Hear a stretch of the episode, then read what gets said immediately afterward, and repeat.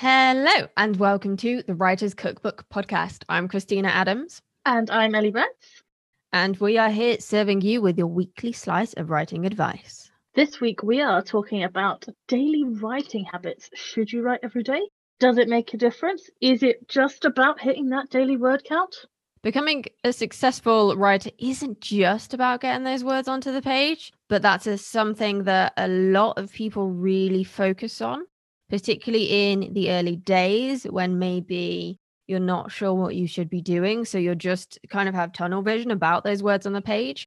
So today we are looking at what you should be doing instead. So let's get to it.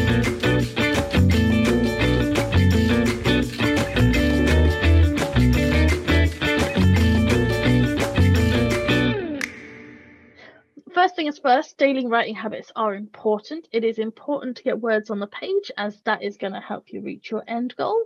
But we like to think that there's a lot more to it than that. And there's a lot more to be said in terms of being productive every day, not just getting words on the page every day. For instance, I like to spend time working out scenes, maybe where they go, um, working what scenes need to come up later down the line, maybe rejigging them research, developing characters, all sorts of different things. Why would you say it's important to do something every day? Because you've got a goal in mind, right? So you have a dream, a goal, whether that's to finish something, whether that's to have a thousand readers, make a thousand pound, whatever. But if you're not working towards this thing every day or on a regular basis at the very least, it becomes further and further away. And the less you work on it, the more it becomes more of a pipe dream that's less likely to happen rather than something that you could genuinely actually do. Absolutely. Um, like you say, you've got a book to write. Anyone listening, I would have thought, has a book to finish.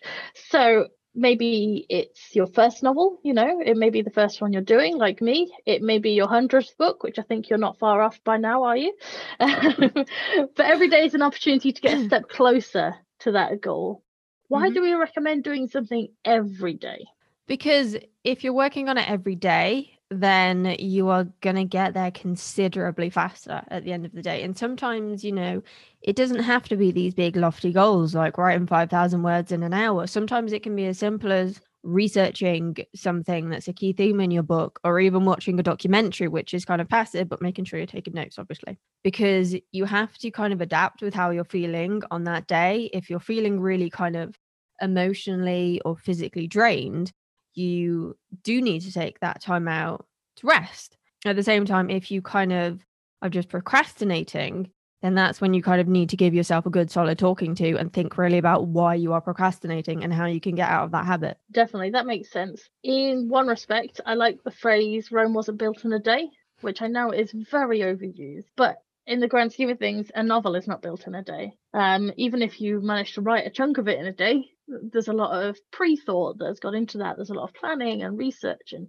thinking about the characters. You know, even if you're pantsing, which I know I don't recommend, you still you're still thinking about it beforehand. Um, no one sits down completely blankly to write a book, I don't think. But it can be hard work when your body isn't cooperating. I think people don't think about that all the time. Why do we advocate for not pushing through when you can't? Yeah, so I learned this the hard way. But if you're feeling really tired, either because you've got chronic health issues, because you've got an ever mounting to do list, because you've had a crappy day at work or whatever, then it's going to be really hard for you to concentrate. So, say you get an hour of time to yourself. If you are writing for that hour, your quality is just going to go down and down and down the worse you feel. Whereas if you split that up and have half an hour to rest and half an hour to work, what you produce is going to be of a better quality because your starting point was higher and therefore your end point is also higher. Absolutely. It's about taking the time to rest, even if it's only half an hour of your allocated time. You've got to be kind to yourself, but not too easy on yourself, right? Yeah, it's kind of a weird balancing act that requires a little bit of self awareness. But you need to know when you are being too easy on yourself and when you're being too hard on yourself. It's a bit like, you know, when you go to the gym and you've got like a personal trainer or a gym instructor saying, go, go, go, go, go. And you're like, I can't, I can't, I can't. you're just like a shriveled heap on the floor. Mm-hmm you've got to be your own personal trainer and know when you can genuinely push and when you can't. I remember when I used to go to Yogalates with my boyfriend, and I went to one of the lessons without him because he wasn't feeling very well. And my worst nightmare, we had to do an activity involving other people. He was Oh, like, I want you to do this activity where you hold the other person's body weight. We had to like lie down on our backs with our hands in the air, and then they would lean on us and put their weight on us. And I said to him repeatedly, I do not have the upper body strength to do this. I can barely lift three kilogram weights. I cannot take a person. So he made me do it anyway. And obviously, my arms gave way, and I was utterly mortified. Just a stranger awkwardly Yeah. lying on top of you. That's horrible. It was, it really was. And I never went back for that reason. And I left that gym as well, not just because of that, but because we moved.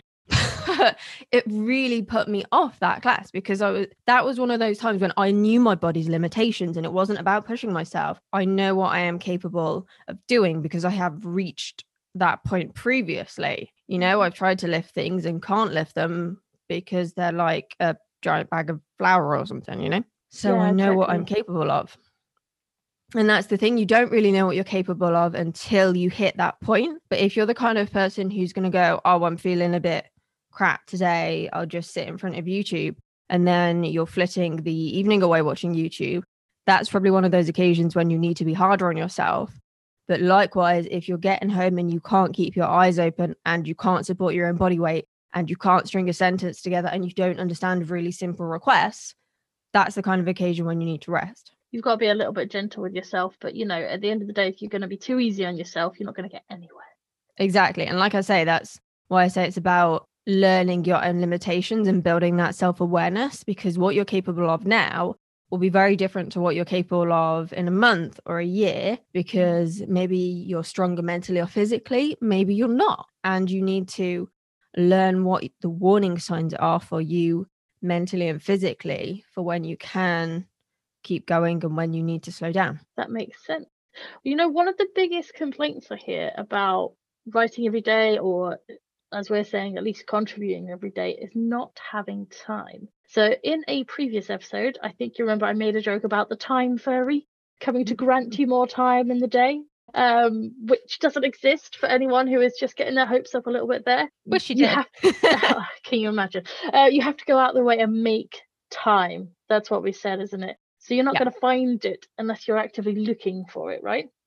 Precisely. Yeah. And there are always ways for you to squeeze in more things, you know, whether you are stood in line in a queue and, you know, jotting some notes down on your phone, whether you spend too long doom scrolling, reading the news at night, and you could use that time to be more productive. Whether you spend too long on social media. Um, I don't know if anyone else out there listening uses Duolingo, but nearly every time I open it, it comes up with different messages and one of them says something like 15 minutes a day can teach on duolingo can teach you a new language. What can 15 minutes of social media teach you? And that just really stands out to me because 15 minutes does make a difference even if you think it doesn't and it probably makes a more significant difference than if you were to sit there and do it for an hour.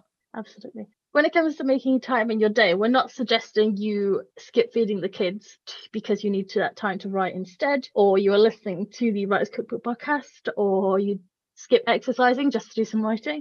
There are important things as well. Feeding your kids is probably slightly more important, I'll grant you that. and yourself let's not forget to feed yourself Oh yeah, fair.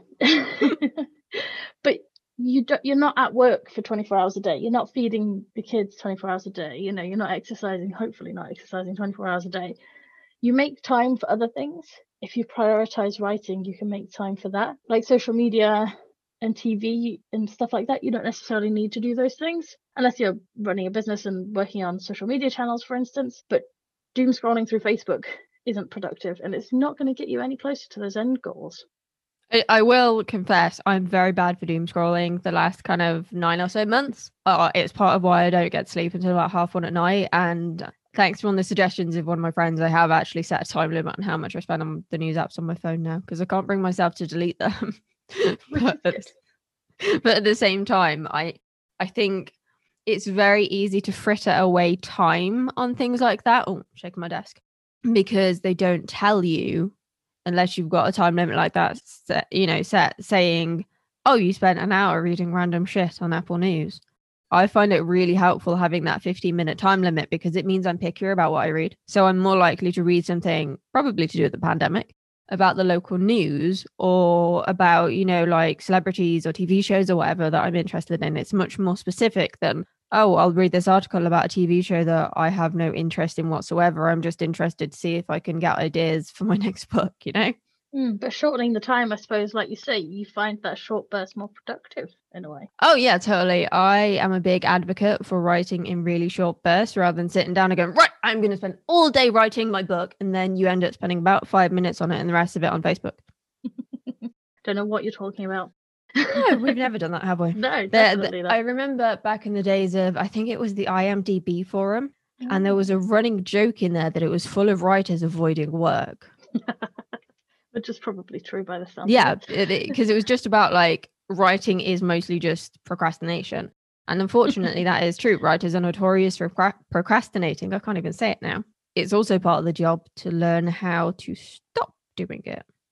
Exactly, and it's a, it's another skill on the right list of writing skills at the end of the day, unfortunately. But if you can make ten minutes in your schedule for writing, you can do a lot with that. I've got some facts and figures for you. Mm. So, did you know the average typing speed is fifty to eighty words per minute?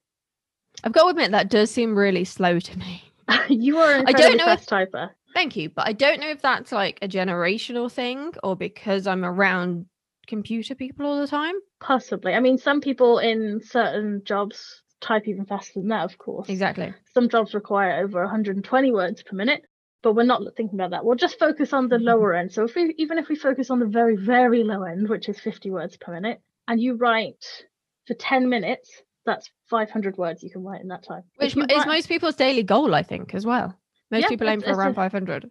It's a good goal. It's a good goal. So if you take, for instance, the minimum length for a novel, which is 50,000 words, and you do 500 words a day, you can reach that amount in 100 days, which is not very long. That's less than three months. So even if you allow for days off, if you allow for weekends, if you allow for, you know, things in life that happen to crop up, because they will, you could easily, if you wanted to, write a novel in three months. Yeah, completely. Because there will definitely be some days when you find that you write much more than 500 words Mm. and it will just flow out of you. And then there will be other days where it is just like walking through treacle and you just want to pull your hair out and you really want to give up. But actually, carrying on through those days is when you will learn and grow the most, as opposed to getting all excited and rewarding yourself when it's come easily you should reward yourself more when it's been more difficult because then you're training your brain uh, these positive habits. That makes sense. That makes sense. Obviously, like we said, not every day will be words because there's a lot of other things you need to do around the novel, which is good. You know, sometimes you need a break from the words. I think it's, again, it's a lot about making those allowances, isn't it? What other things are we talking about that people can be doing every day to make sure they stay productive every day? So, obviously, there is the writing that everyone considers, but before that, you've got the planning. So, that includes your character development, that includes your plotting, any research that you need to do. I'm a big advocate for doing research because I think people don't always do it enough, and that's often how they get stuck. Mhm. And then if you're planning on trying out different writing software, for instance, checking out Scrivener or Plot Factory, for example, then this is the time when you want to have a play with it, not when you're right about to start writing and then you go, oh no, I don't know how to use it. And then after you've done the writing, this is where you need that emotional distance. So you put it in a drawer for a bit, maybe plan something else while it stews, and then you come to do your editing. And editing often takes longer than writing, and people don't factor that in and it can lead to feeling really disheartened. I definitely felt that way when I edited What Happens in New York because I probably spent two or three times more editing it because I just wasn't used to editing something of such a significant length. I edited a lot of short stories when I did my BA, but I didn't do any novel writing. What Happens in New York was the first full length novel that I edited, and that was kind of terrifying but forcing myself through it on a daily basis really taught me what I was capable of. And obviously, it helped me to grow my skills as well. Because, like I said, there's a lot of skills around actually getting words on the page that a writer must learn in order to succeed. Yeah. And I would actually say those things are more important than whether or not you can string a sentence together. Because if hmm. you look at most of the most successful writers out there, they generally tend to be the kind of ones with a more business mindset than the ones who treat writing purely as a creative approach. Exactly, absolutely. So that gives us plenty to be doing every day. But the main thing for me, I think, is feeling like I've used the day wisely. I've not sort of wasted an entire day and not contributed towards my future. So even if I write a scene with two characters and it was fun or interesting or gained something from it, even if I don't end up using that scene later, writing that scene helped me to realize I didn't need that scene. Writing and you got to know them better. And I got to know them better. Yeah.